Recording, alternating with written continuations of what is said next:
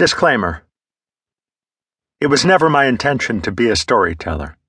Originally, I needed a way to come to grips with my thoughts during a period of, shall we say, intense disorganization. While this diary has served its purpose very well, it is somewhat difficult to make sense of my life, or unlife, by simply observing it. I should know. As a result, for the convenience of the hypothetical reader, I have included a few entries that deal not with my perceptions and thoughts at the time, but with things I learned afterward, deduced, or inferred. Hindsight is remarkably useful for telling one where things went wrong.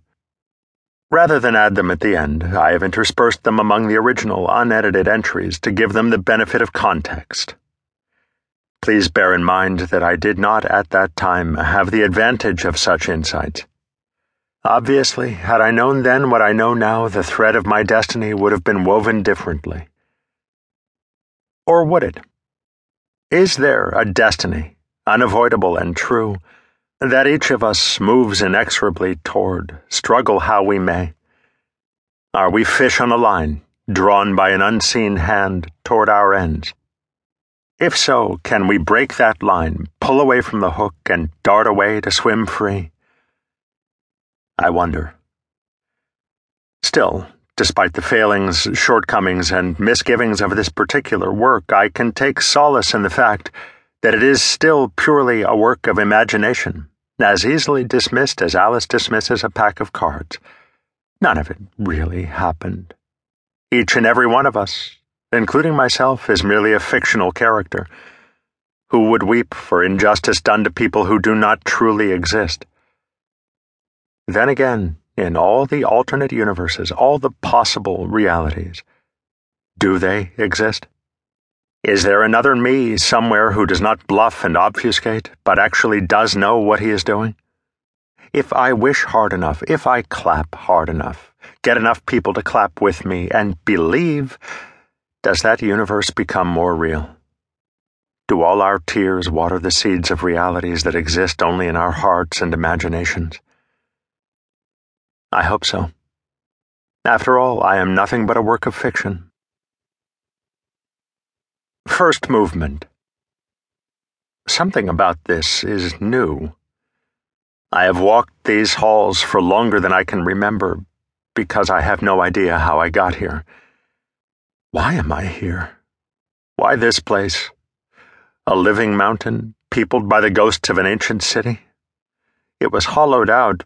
No, it hollowed itself out as a home for the silent thousands that babble ceaselessly, echolessly, within the throats of stone that are my halls.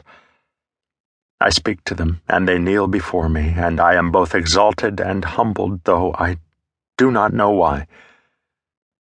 I look at the spirits in my wake for faces I know. I see the teeming thousands and tens of thousands, but I only want a few faces. There is no Sasha, she of the laughing eyes and iron will. There is no Tamara, she of the fiery hair and warm heart. There is no Shada, she of the gentle hands and bright mind. There are only the multitudes, and I am alone. They move about this world of stone without touching the floor, lapping and overlapping each other, and I look through them even as I pass through them, shadows passing through shadows, and they ripple in my wake like reflections on water. Where is Shada?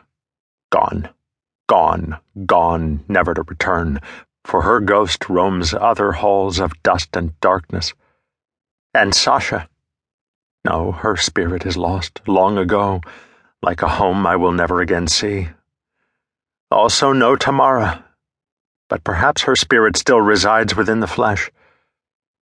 Lonely, amid the teeming thousands, I search for someone, anyone that I may know. There are only faint images, transparent, fading. Yet the dragon's head throne looks back at me, and its eyes glitter with the colors of lightning and fire. I do not know it, but the weight of its gaze is familiar. I see these spirits clearly, yet I cannot see myself. Not when I look down at where my body should be, nor in the polished walls of the throne room. It comes to me. My spirit wanders, while my body is hidden away. In darkness there is no reflection. Wait, how do I know that my body is hidden? What is it that tells me this? I know something, but I do not know how I know it. Is it the whisper in the darkness that calls my name? Is it something I remember? There has been a long wait and great pain. I remember. I remember.